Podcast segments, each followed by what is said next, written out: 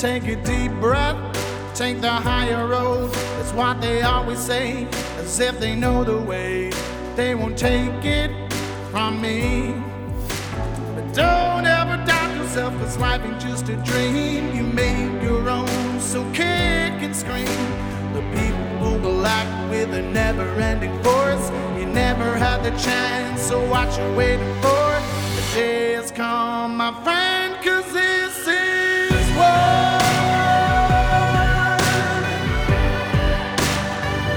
It's time.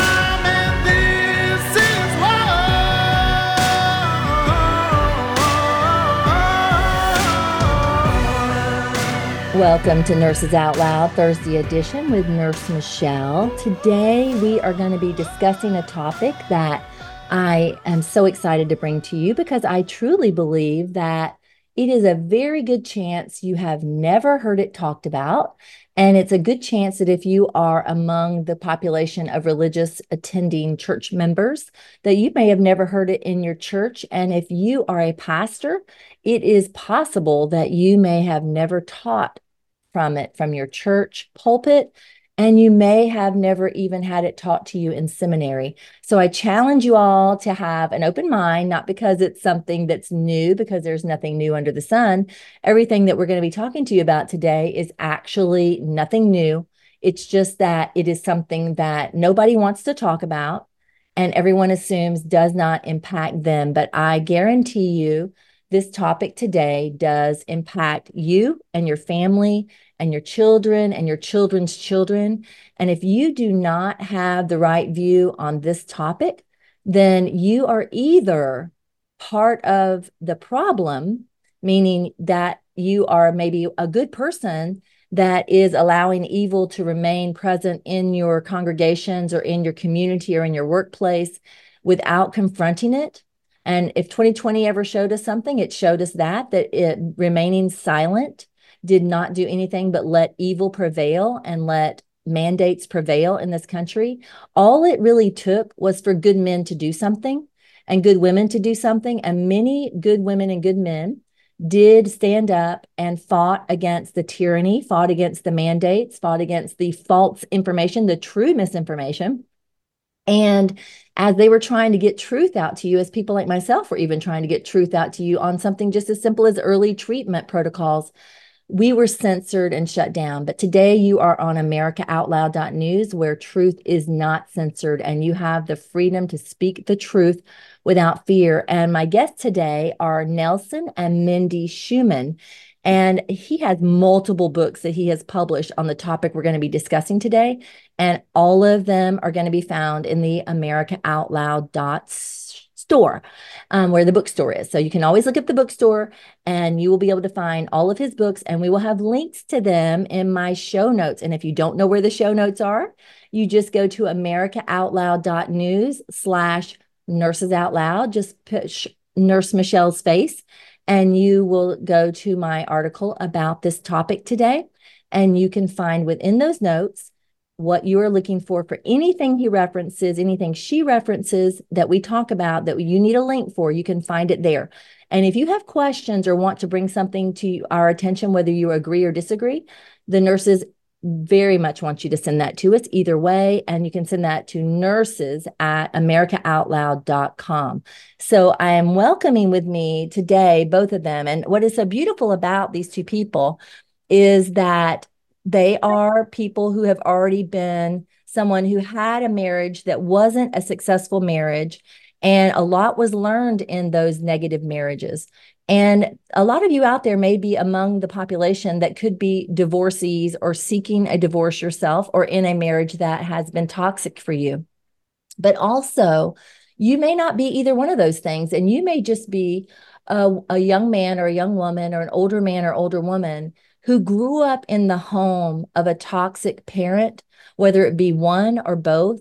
And you left that home broken in some way. You broke. You left that home with a hole in your heart. And that hole in your heart may, or multiple holes in your heart that may have been caused by those parents, literally may have set you up for the kind of choices you made going forward, whether it be a spouse, a career, a path that you went on that may have ended up with tragedy or destruction in your life, or may even still be causing harm and destruction in your life. And I want you to know that Nurse Michelle um, feels your hurt and your pain, and I care, and that there is help and hope out there. And my goal is to bring to you the voices that have help and hope for you, and that um, God sees you and he knows your suffering and he cares for you. So I want to first say welcome, Nelson, and let you start with telling us how in the world you came to be somebody writing all these books about this topic. Well, thank you uh, so much, Nurse Michelle, for having us on. Uh, I'll say that uh, what the Lord has shown me is that uh, personal experience is always the best teacher, even though it can be the most painful. You know, there's only so much, obviously, we can read from books and glean from books. Uh, the Lord used over and over again people's experiences that were in the Bible uh, that were very painful, from their childhoods, from marriages they've endured and gone through, like Hosea and Gomer, and uh, and and things that didn't turn out maybe the way that people thought. But then the Lord would use what the enemy meant for evil to use it for good, and that uh, is exactly what the Lord did with my life. Is um, you know I went to church ever since I was a little kid. And uh, I was, you know, taught things that weren't all one hundred percent correct, what I've learned later in life, and understanding that you you can love a person, you know, the way that they deserve to be loved by the Lord. And if that person's not healed and not delivered, essentially, they're still wounded from their childhood. They've not forgiven truly from their hearts those that have hurt them, like their moms, their dads, or sexual violations, or exposure to pornography. Then what will happen is they will trigger on a person that can love them the way that Christ would want, uh, because they're still hurt and they're still hearing, you know, voices in their head and getting triggers emotionally, and they feel justified. And so they'll trigger, trigger. So I went through some pretty extreme stuff, and, uh, and the Lord later used that and took me out of the business world. I used to uh, work for a, a banking software company and, and, and the largest internet banking company in the United States. And Um, and then when I went through what I went through, the Lord then eventually took me out of the business world uh, to ministry, because it needed to be done. And I could tell uh, in the church, it really wasn't talked about that much. And the people that tried to help weren't truly helping. And there's so many in the church, so many marriages that are broken because of the wounds from the people's past that have never been healed. And so they trigger on each other, and they fight, and they argue, and they deceive, and there's sexual things that go on that shouldn't be, and abuse, emotional abuse uh, will always be present, uh, even in absence of physical or sexual abuse. But physical and sexual abuse can also happen as well. And so when people aren't able to understand how to do, how to get people freed, how to get them to truly change with, you know, Jesus Christ, then they will tend to call themselves a Christian, but they'll behave in the fruit of the flesh. Be controlling, be manipulative, be prideful, arrogant, sexually compromised, and uh, selfish. And then they'll sabotage the marriages, and then they'll blame and lie about the person that they were controlling to get sympathy from other people. And then the person that goes through that uh, abuse is just broken beyond repair in many cases. They don't know how to recover from that. So...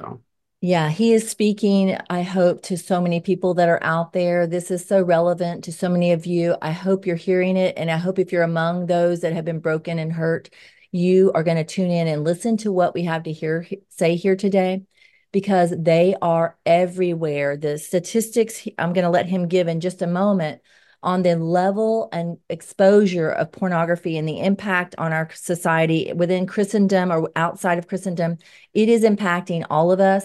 So we all are affected. We're going to address what we can do about that. But the, before I go there, uh, and before we go into the depth of the brokenness that comes from even our parenting experience when we were parented as children, I wanted to first introduce his wife, Mindy. And Mindy, I had seen them on a live, and then I got to meet her here today. And as we got to meet each other, you don't get to see Mindy, but I do. And um, what we she expressed was that she had recently listened to my shows that I had interviewed Pastor Jeff Crippen, exposing domestic abuse and evil that is within the church. And she felt like it really spoke to her because it related to something she's going to share about, you know, her own story. But the first thing I noticed when I saw Mindy is the first thing you would probably notice if she was walking into your church. And that is, she is actually very attractive and very beautiful woman. And I want to ask you all out there, why does Nurse Michelle say something like that? And I want to say it to you because, like it or not, that's the way our society is created, to sell things to you based on the appearances of things on the outside. So it's already proven in marketing that if you want to sell a product, put a distinctly beautiful woman on that um, page, and the eyes will turn every time to the woman on that page, not the man on the opposing page, giving the exact same information, same cl- clothing color, everything. Your eyes are always going to go to a woman. So it's a known fact that God created women distinctly beautiful. And I want to say unapologetically that he did it on purpose. And it's not something that women are have to be apologetic for. And if you are part of a population out there that does guilt women for their beauty, and trust me, it's out there, it's within Christendom. And if you believe that a woman is the reason why you have a porn problem, I assure you, you, you need this video, listen, this show today, because this is for you. I say to my boys, when you're walking along the beach and you're picking up the shells you want, you know, there's going to be a certain kind of shell that you're going to attract to and you're going to want to collect, just like the kind of girl you're going to want to pick. And there's going to be beautiful girls walking down these beaches today, and they're going to have a little bit of clothing on. And a lot of people may want to oppress those women and say they should not be revealing the gorgeous beauty that they have. But I say to my boys, I said, you better appreciate that beauty that they have, because it was given to them. It is a gift from God. It was intentional. And the problem only begins when you have a problem inside your heart and how you respond to them and how you look at them. Are there women that are problems that are going to try to lure you with their bodies? Absolutely. And we're going to help you as a kid learn how to discern that. But what I want to preface by telling you about how beautiful she is, is because what I learned watching my daughter go through domestic abuse trials is that there is no compassion for beautiful women who are going through trials and suffering. And if you're among the population who look at beautiful women, and if they're out there saying, oh, my stomach hurts, or I'm having really bad problem, wah, wah, wah, and you're like, oh my goodness, what, what does she have to worry about? Look at her. I assure you, beautiful women can go through incredible trials, and they did not ask for it. So you need to reevaluate your heart on that matter. And I want you, and, and Nelson's going to expose how this is actually something shown in the Word of God, that it is historically a problem. So you, if you're part of the problem, we want to be a solution here. So Mindy, why don't you just tell us a little bit about yourself and your story, because they can't see your loveliness, and how you came to be married to him and what your journey was. Thank you, Michelle. Thank you. I, I so well said your introduction there, and I appreciate that. Um, so yes, my story, I definitely resonated with what you shared. Of course, I don't know all the details, but, you know, with your daughter who, who married, um, my, my story is very similar. I married, um, a man who was about ten years older than I was, and, uh, was, you know, vetted by the church, and his parents were pillars of the community, um, was a combat war veteran, war hero. Um, and so there was a lot of validation with, you know, the clean cut image, and uh, the church guy that goes to church and has a great family. And so there seemed to be a lot of uh, validation on being a great husband, someone to spend your life with, of course. And, and, um, and that turned into something that behind closed doors was, was not the case. And I find out, I found, found out too late. And so what that evolved into is out of a, uh, out of a wanting to please God, And, and a desire to be a faithful woman of God, a woman of faith uh, that was faithful to my marriage covenant, I began to try to, you know, seek out how could I, how could I, uh, you know, I hate to use the word survive, but maybe that's the right word, survive in an environment where everything looked perfect on the outside. There was, you know, Christ, we, we were active churchgoers. We were, you know, part of a community that, uh, you know, he was a uh, a police officer. Um, he became a police officer. So he, you know, he was validated in that way as well. But, you know, everything seemed fine on the outside, but it, behind closed doors, it was, uh, it was, you know, hell on earth. Um, a lot of abuse, and it, it started out as sexual abuse and mental and, you know, emotional abuse, but it escalated over the years to, uh, to physical abuse.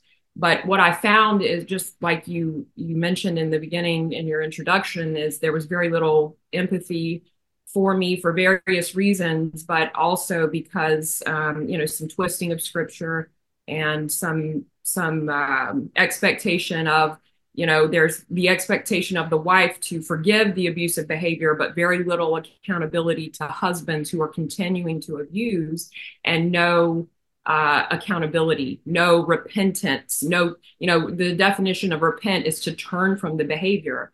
And so there was no turning from the behavior. There was a reluctant, yeah, I guess I'm sorry.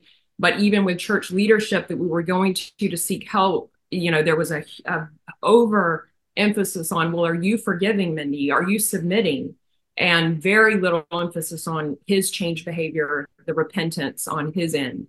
And, you know, I, you know, you touched on this in the beginning, and that we even had situations where we were meeting with a, our pastor. We had uh, the same pastor for fourteen years, a female pastor, as a matter of fact. So it can be male or female pastors that kind of um, can put women in bondage in this Uh, legalistic uh, type atmosphere. But, you know, she said to me, you know, I was trying to air some frustrations with the abuse that was going on and the oppression. You know, we talked about that. And, and she said, but Mindy, you're, you're attractive. Like that was, that was an explanation. Like if, because I was maybe a little better than average looking, that I shouldn't have any grievance, you know, I should just let the abuse continue. I shouldn't have anything to complain about because, you know, of, of that, of her opinion in that area. And that, I remember feeling such a feeling of hopelessness when that was said to me, and realizing there is no compassion in for some, you know, for some in certain situations. And I literally was so hopeless and so helpless, because I thought, you know, uh, that the answer was in a pastor, but the answer was in Jesus Christ. Actually. And um, so I learned a good lesson through that. And it helped me become to know the Lord and his grace and his mercy for uh, men also, but women, especially in, in oppressive and bondage relationships and situations. So the Lord led me out of that. And um, I'm actually a, a testimony of uh, Nelson's ministry.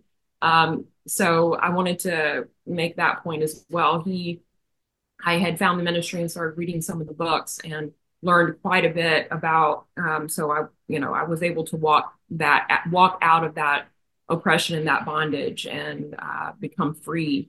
Um, it cost me greatly, cost our son greatly, but um, all for the glory of God. So that is a beautiful testimony. Now, Nelson, I'd love for you to follow up that beautiful testimony of your beautiful wife by telling us what is actually supported in the Bible when it comes to w- women that are perceived by the culture to be notably lovely.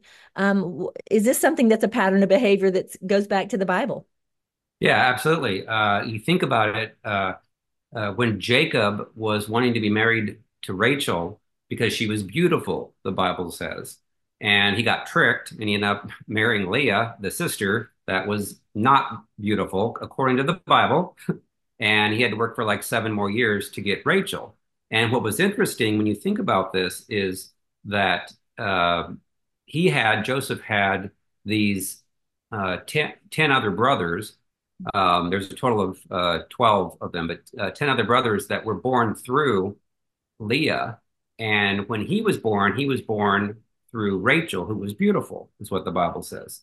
So when he was growing up, there was jealousy between the brothers and he.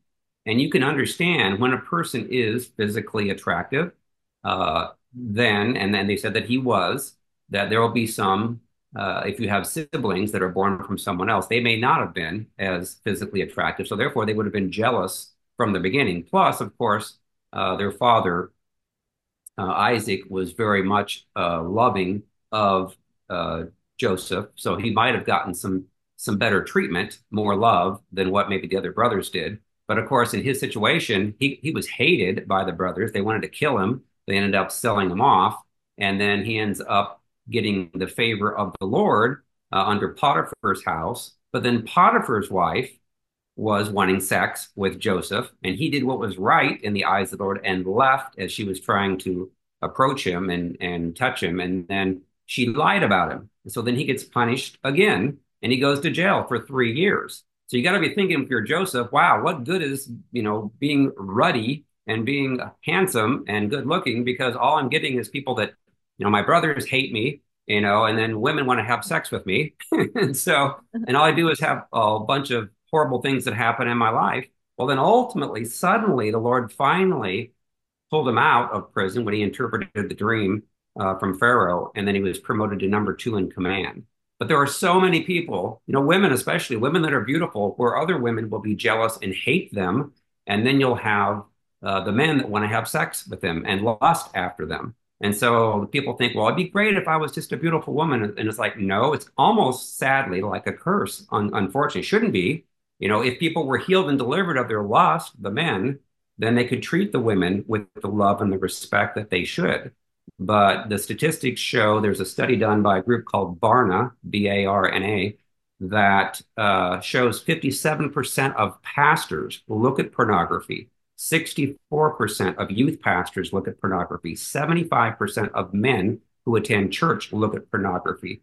And of course, Jesus said, if a man lusts after a woman in his heart, he has committed adultery with her. And there are so many men out there that sadly have committed adultery, maybe not physically, but they sure have mentally. And the Lord wants them to be healed of their, of their, and again, oftentimes they're exposed to pornography by the time they're fourteen. Uh, it kind of explains why they struggle with that. And of course, women as well. ninety-five percent of people are either exposed to pornography or touched or molested sexually by the time of age fourteen, because we're kids and we can't protect ourselves. And then that will stay with us, even if we come into the church, you know, we'll continue normally to struggle with the sexual purity. And that's where the, the, the pastors are today. So they need to get healed of those wounds and get delivered from that so they can change. Yes, um, I addressed a topic not too long ago on my show about a mother who was releasing her child during church, and a, my church has two thousand people in it, um, to go to the potty by herself, and she's only five years old. And I asked her afterwards, do you think this church is safe? And she said, yes, I do. I said, well, there is no safe church. There's a predator most certainly here waiting for a moment like that to, to get a hold of your child. And you may never even actually know about that, a touch that may have happened to your child at that young of an age, that until she's much older and the brokenness starts showing itself. Ruth Graham, Billy Graham's wife, wrote a book called In Every Pew Sits a Broken Heart, and it was Hope for the Hurting. I love her title because I love to say that there is hope and help for everyone. And, and Nurses Out Loud is focused on, you know, we are nurses. We're looking at you from the physical, you may think, but our, but actually we are more than just our physical bodies. We are spiritual. We are emotional. We are mental. There's a psychological component to all of us. And there's a lot that goes into these beautiful creations that God has made. And we are uniquely individual, and all of our experiences are unique, and your value is incredible. Even if you've been led to believe it's not. Your fingerprint's never been here before, and it's never going to be here again. And it is here for such a time as this. And all of the bad things that's ever happened to you and good things all contribute to your unique brain that's capable of coming up with an idea that nobody else can, because of your suffering and your good that has happened to you. So I want to remind you each of your value, but to remind you also that in your brokenness, you, if if Billy Graham's wife is, uh, who had lots of people she was exposed to, is aware that every pew of a church has brokenness in it, then I know that this topic is uh, touching more people than we realize. Now, I did have a friend once in my life say to me in her thirties, you know, I've never really had anything bad happen to me. I I'm a, I wonder if I'm even a believer, because she said, I, I've, and when she even said it, I said, don't say that out loud. You just said that out loud, because my life had been so full of trials that I could not comprehend her life of no suffering. But she was raised by wonderful parents who literally became wonderful grandparents and raised up a righteous generation of kids that, you know, really don't have brokenness issues. And if there's going to be a prone to a problem in that kind of group, it's going to be Phariseeism, right? That you're going to be prone to possibly being a Pharisee. You could be a non-broken person who also could be a Pharisee. You want to speak to that, Nelson? Sure, absolutely. Uh, you think about Jesus, and he called out the Pharisees and the scribes because of oftentimes their pride that were, was in their hearts, and they were jealous of him. They hated him. Um, obviously, they wanted to kill him, and then ultimately did. But he called them out because they would try to make the appearance of everything, like the outside of the cup was always clean, but the inside was dirty. He referred to, referring to their hearts inside. So in, in many of those cases, they were prideful, they were arrogant, uh, could have very well been lustful as well, very common. And uh, they didn't have the heart of Christ. They didn't have, uh, you think about the fruit of the Spirit, love, joy, peace, patience, kindness, goodness, faithfulness, gentleness, self-control. And I always add in humility and sexual purity. So in, in most of those cases, those people were not walking in that. And there's a, and, and those that have a religious spirit, especially religious prideful spirit, like the Pharisees, those are extremely hard to deal with because they will not look in the mirror at themselves. They will look out the window and blame all their problems on other people. And they will end up condemning other people and treating them like they're somehow better. Um, in, in reality, the Lord knows our hearts. He looks at the hearts and uh, searches the hearts and the minds. And in many cases, you know, they are, are very evil inside. They're very selfish. They're very self-motivated and uh, prideful and lustful. And of course, the statistics show that with the, the, the amount of pastors that are struggling with pornography today. I think that is beautiful. And on the second half of the show, we're going to address specifically some of the types of personalities that you may be married to or raising, or that you have in your church if you're a pastor, that we are going to help you know how to confront and deal with and how to help people heal, because the broken people need healing. The more uh, healing we get for the broken people, the more likely the power of the influence in your church. And I would contend that we would not have the problem that's that happened in twenty twenty had the church at large had been pre twenty twenty good at confronting evil and purging it out of their church. So if we had that after, already dealt with, if you pastors out there have been really lions about getting these people out of your churches and, and making them shame for what they've done to people within your churches, and the men who are harming their children and their wives were confronted by strong men, good men in your church, because all it takes for evil to prevail is for good men to do nothing. So on the other half of the show, we are going to come back and address those topics, but I want to remind you all to go to the um, America Out Loud dot shop. Remember that ASEA, A S E A, is the product sponsor for Nurses Out Loud, and we picked it because we believe that it is something that everybody can use because it is not a medicine. It is one hundred percent native to your body. No matter what is going on with your health, you can actually stimulate redox cell signaling molecules to do something to turn on wellness and health for you. So be sure to check out America Out Loud dot shop, and we'll be back after the break. It's time and this is war. Hey everyone, Nurse Kimberly Overton here from Nurses Out Loud. Over time, our cell signaling molecules diminished, leaving us vulnerable to the wear and tear of life. With ASEA Redox, you can restore and revitalize your body at the cellular level. This is an incredible product that I personally use and can attest to seeing fantastic results, including better sleep, increased energy, improved mood, and a decrease in my joint pain. ASEA supports your immune system, enhancing your body's natural ability to repair itself. It promotes overall well-being so that you can experience a new level of vitality and resilience. It's time to take control of your health and experience the power of ASEA. Visit our online store today at America Out Loud dot shop and use promo code OUTLOUD to save fifteen percent. Be sure to tune in to Nurses Out Loud Monday through Friday at ten a.m. Eastern. Cardiovascular disease is the leading cause of death and disability. Lifestyle changes are critical, but you can also support your heart with concentrated nutrients. HealthyCell created Heart and Vascular Health to support cholesterol and blood pressure with Co Q ten, vitamin K two, resveratrol, and soluble fiber. And HealthyCell's not a pill. It's a patent-pending gel you swallow. Get heart healthy. Go to healthy cell dot com and use code OUTLOUD for twenty-five percent off your first order. healthy cell dot com, code OUTLOUD for twenty-five percent off.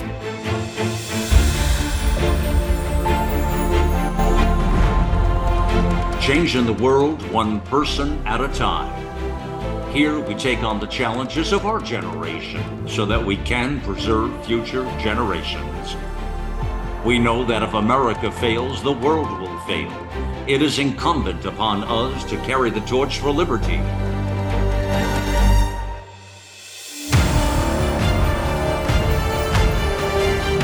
America Out Loud Talk Radio. It's a fight for the soul of humanity.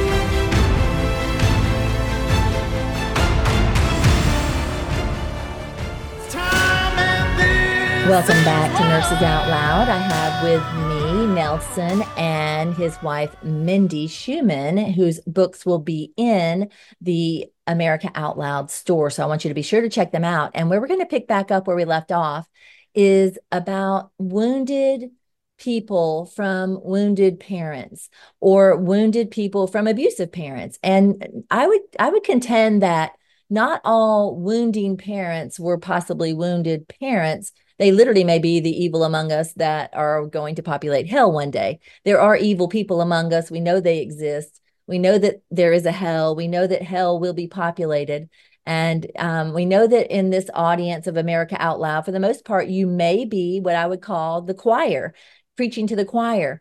But on this particular topic, even though I want to encourage you to take the everything that you learn here on America Out Loud, because they're not going to hear this elsewhere, take it and share it outside of this audience and where you think maybe people are not hearing it. But this message may literally be for the choir, because let me say this.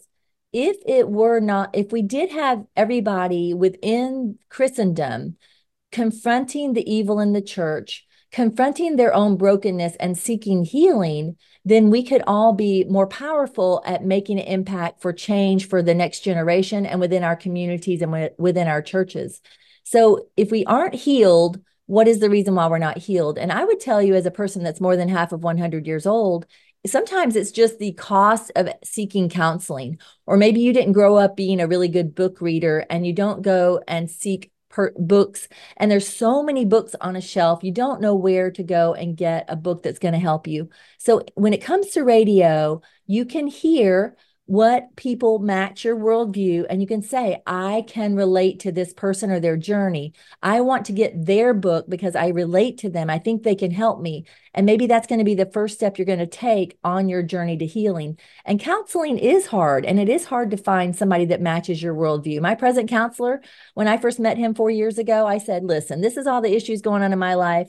And I listed out everything, and I said, and I think that probably this isn't going to work out, because if you're going to throw the Bible at me on all these topics and not make me heal with the Bible instead of whipping me with the Bible, I don't think this is going to work out, and we're going to have a breakup today and just get the suffering over with early.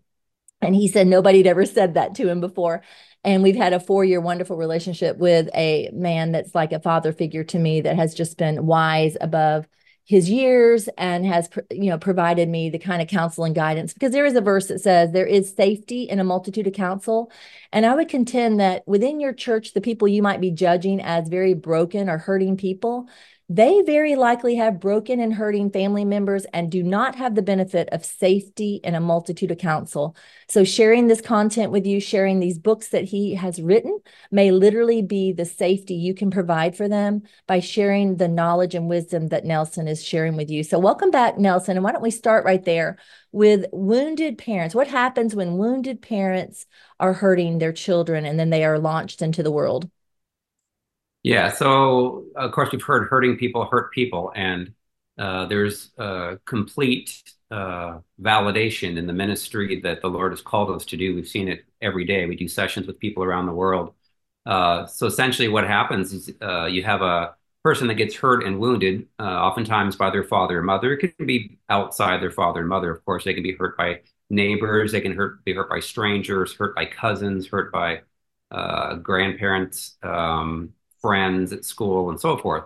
But when those uh, wounds don't get healed, and essentially if we don't forgive a person, doesn't mean that we reconcile with the person. So obviously if a person's a, an abuser uh, and you're older, you know, you can't, it's hard when you're a child and you're getting hurt and wounded from your parent to say, hey, listen, I want out because you're being abusive to me. Normally you, they stay in that abuse, sadly, until they get old enough. Sometimes Child Protective Services identifies it Uh, early enough, but oftentimes the child gets hurt from their mom or their dad, and then they'll grow up and all they remember uh, are, are typically lots of thoughts every day about that hurt and those wounds and, and the exact same tone that their father or mother told them. They'll remember what the words were that they were spoken to over and over and over again, like every day, every week. And they oftentimes talk about it all the time. So uh, in those cases, of course, they've not been able to forgive. Again, you don't have to go to the person that abused you and hurt you and say, hey, I'm going to forgive you. Doesn't make sense, because if those persons aren't changed, uh, aren't repentive, then all they're going to do is hurt you again by what they say or do. So I talk about this, you know, Matthew eighteen, twenty-one, thirty-five, it talks about that if we don't forgive others uh, in the uh, in the parable that the Lord used, then uh, then the Lord's not going to forgive us uh, of our sins. And, and, and, there, and we're going to have torment, it talks about. Well, the torment are our thoughts, getting all these negative thoughts. And so what we found in our ministry is that when people truly are able to uh, see the person that hurt them, you know, from the perspective, say from the Lord's perspective, saying, hey, wow, I, I learned that my dad was really hurt by his dad. I knew a little bit about it, but boy, I was thinking about it and maybe praying about it. And the Lord showed me that he was really hurt, maybe by his dad, by his mom, or by someone else I didn't even know. And, and then that was the reason why he treated me the way that he did. Well, now I'm going to choose to forgive from my own home. You don't have to go to the person again.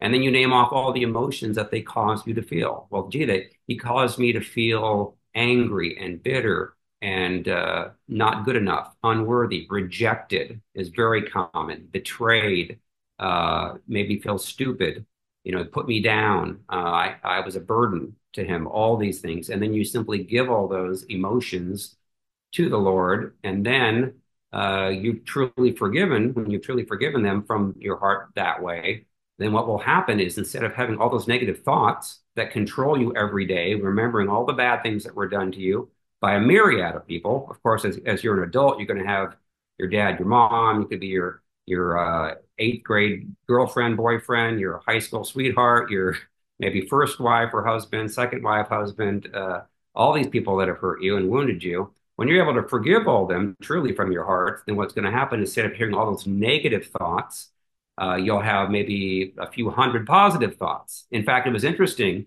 Uh, the Lord uh, uh, told me one day, uh, several years ago, he said, how many thoughts a day do you think the average person has?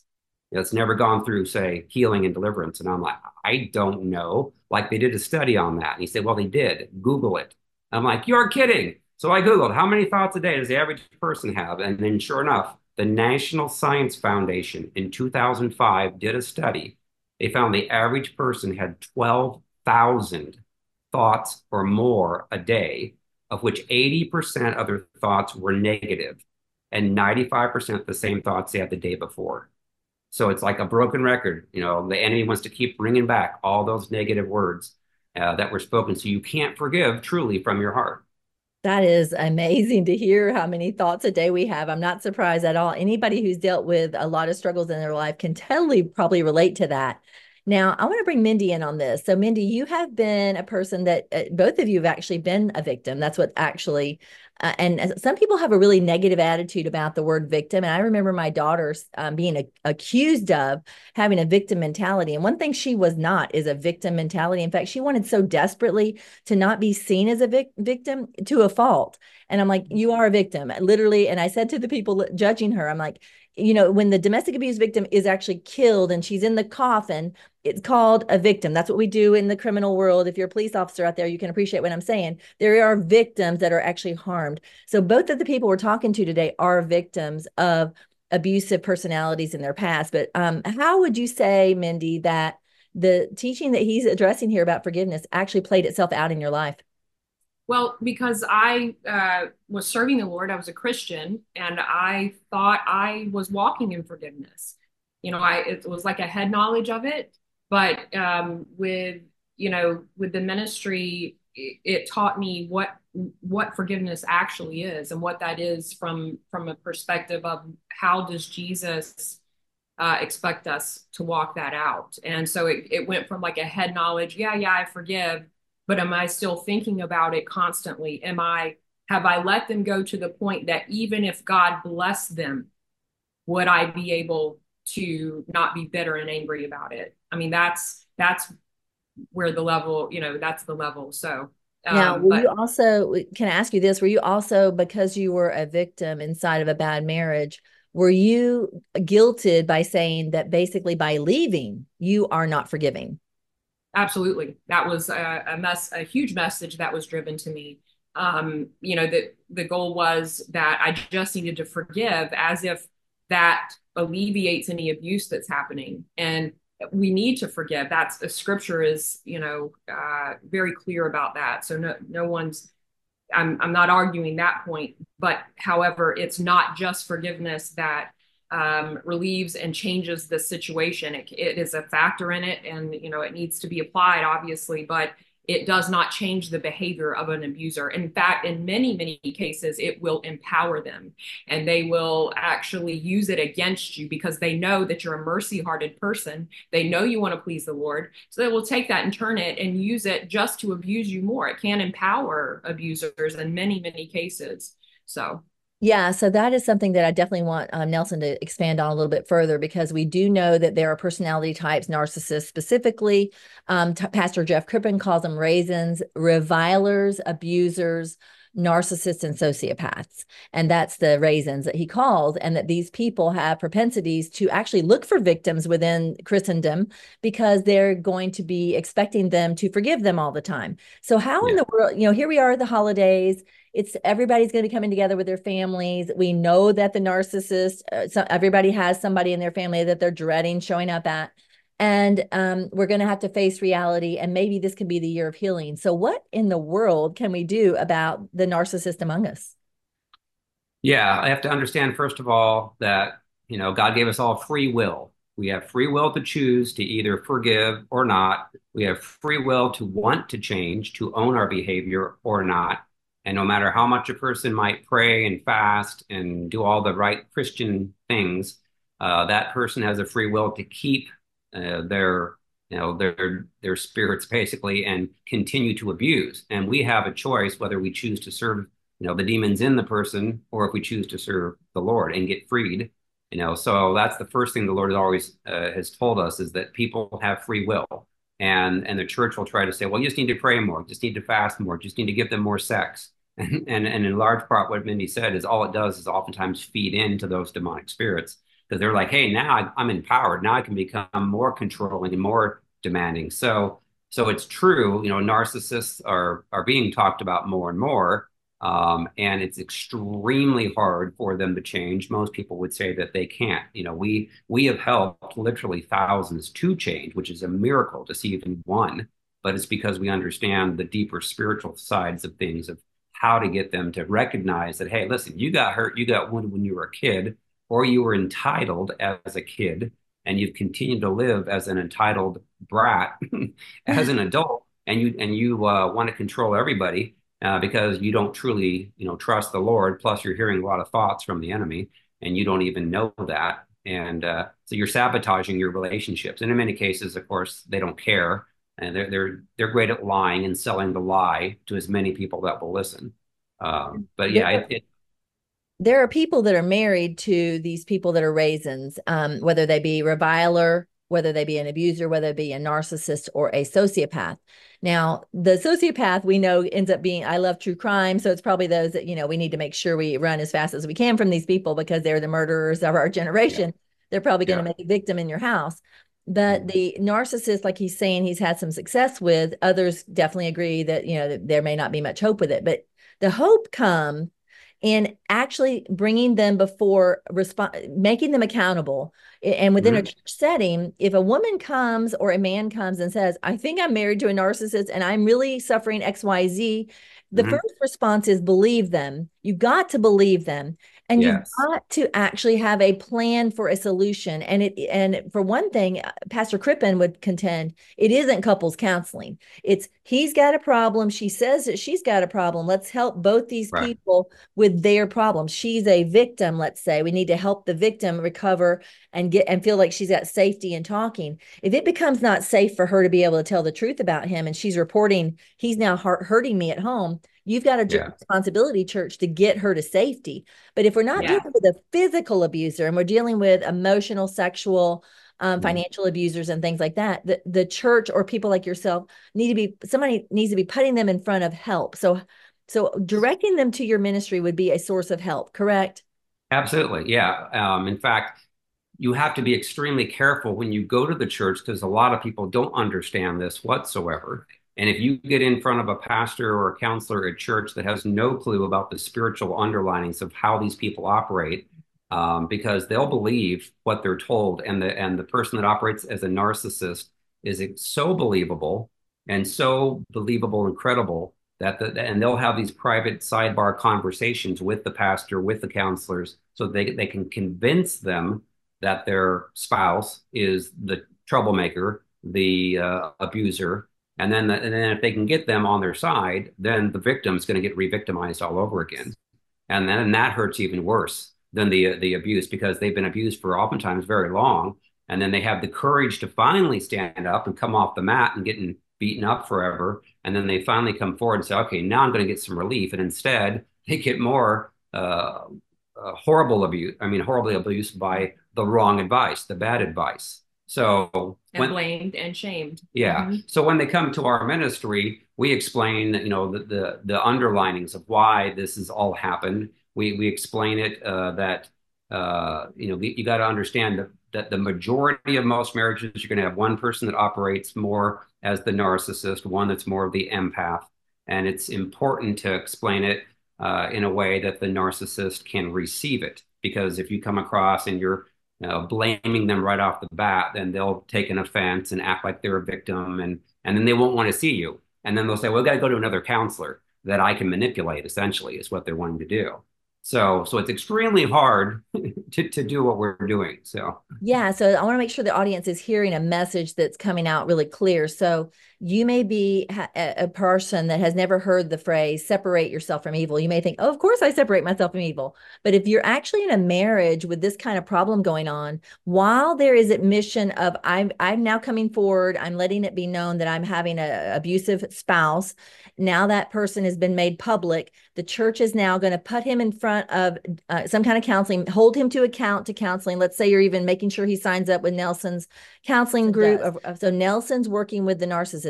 That narcissist has to be accountable to the church authority, okay? But during that time, she should be separated from evil. Evil's been identified. They should. They, this woman now has a housing problem. This abuser has a housing problem. What, the church has to decide who should really be able to stay at the house with the children, and should it be the woman who's left her career, who has to have a home and housing? No, she needs to be able to stay likely in her home, and he has to be made accountable to the church that you're going to get your stuff out of that house and stay in some other situation while we hold you to account through this training, so that we can assess whether or not our advice to both of you is that you we're going to help you both heal, but that marriage has already been destroyed by the narcissist behavior, and now it's time to focus on getting these this couple divorced and free from the bondage of the sin, correct?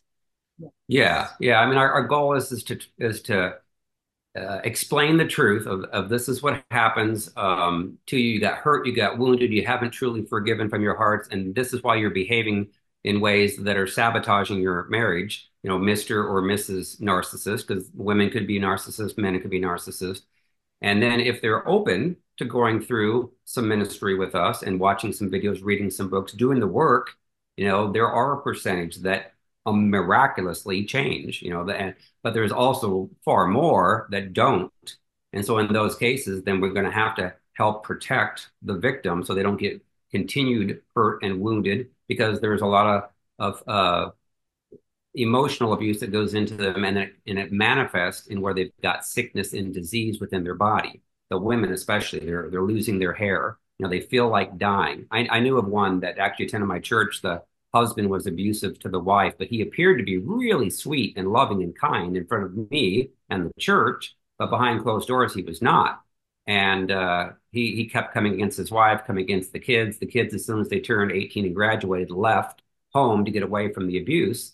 And the wife ultimately uh, got a brain tumor, and she died like at age forty-two. And uh, then eventually he got remarried to a woman, and she was healthy.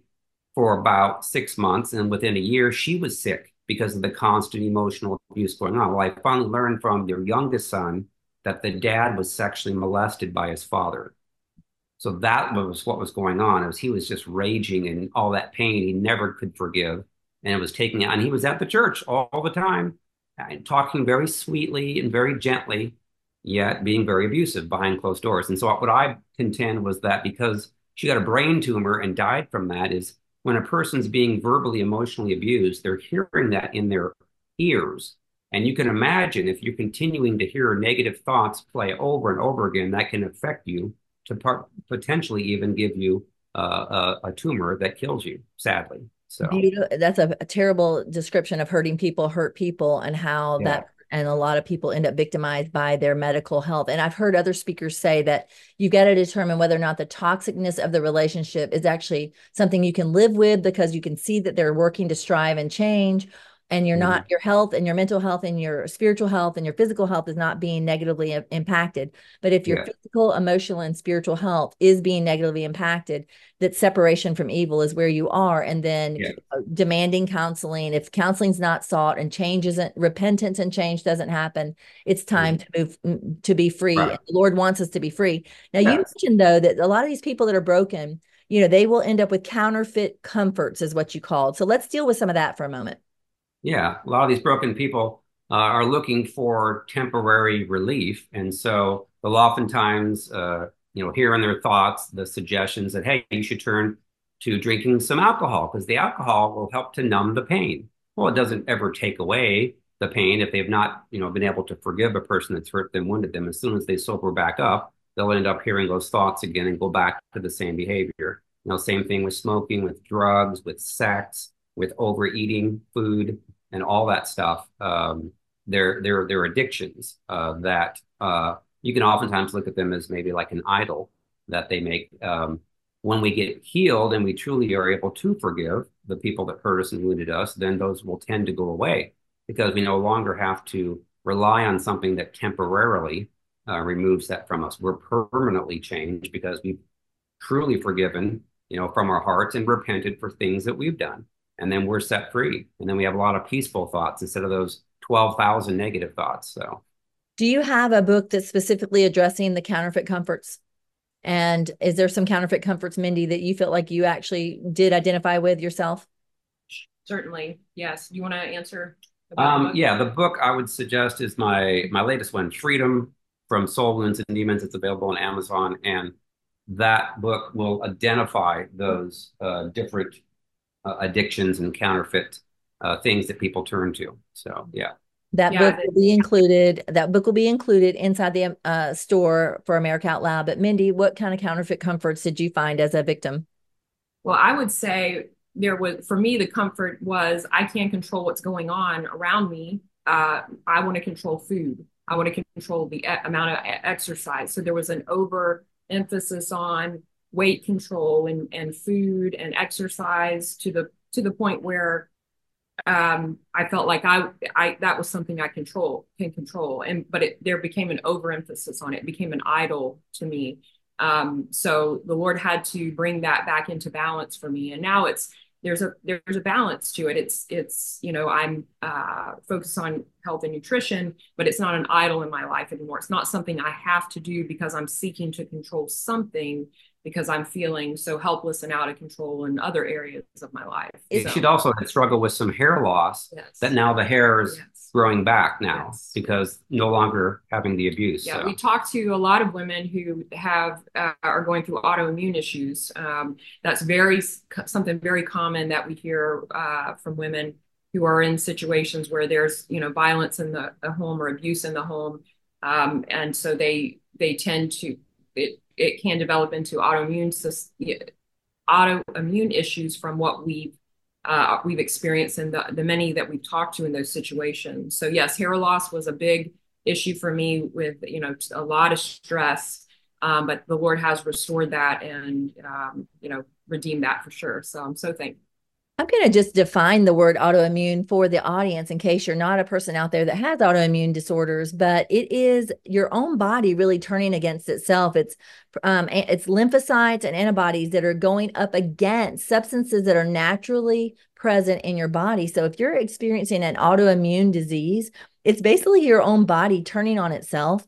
And in many ways, the person who is the domestic, the victim of any kind of abuse, I mean, whether it be a child that has come out of a home, or whether it be a, a dating relationship or a marriage relationship or even a work relationship, your your way of coping or having to cope with the circumstance for survival is going to be methods like she's needed it, like Mindy just mentioned, a need to control something in her life because everything was out of control.